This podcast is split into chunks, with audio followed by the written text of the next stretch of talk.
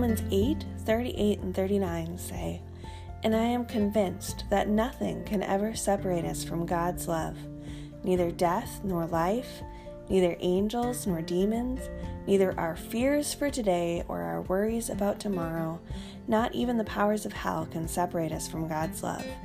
No power in the sky above or in the earth below, indeed, nothing in all of creation, will ever be able to separate us from the love of God that is revealed in Christ Jesus our Lord.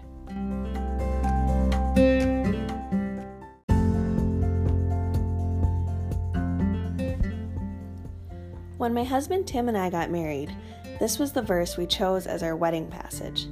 To us, it is a reminder that our vows to love each other in sickness and in health, for better or for worse, for richer or for poorer, are really a promise to do our best to reflect Christ's love to each other each day.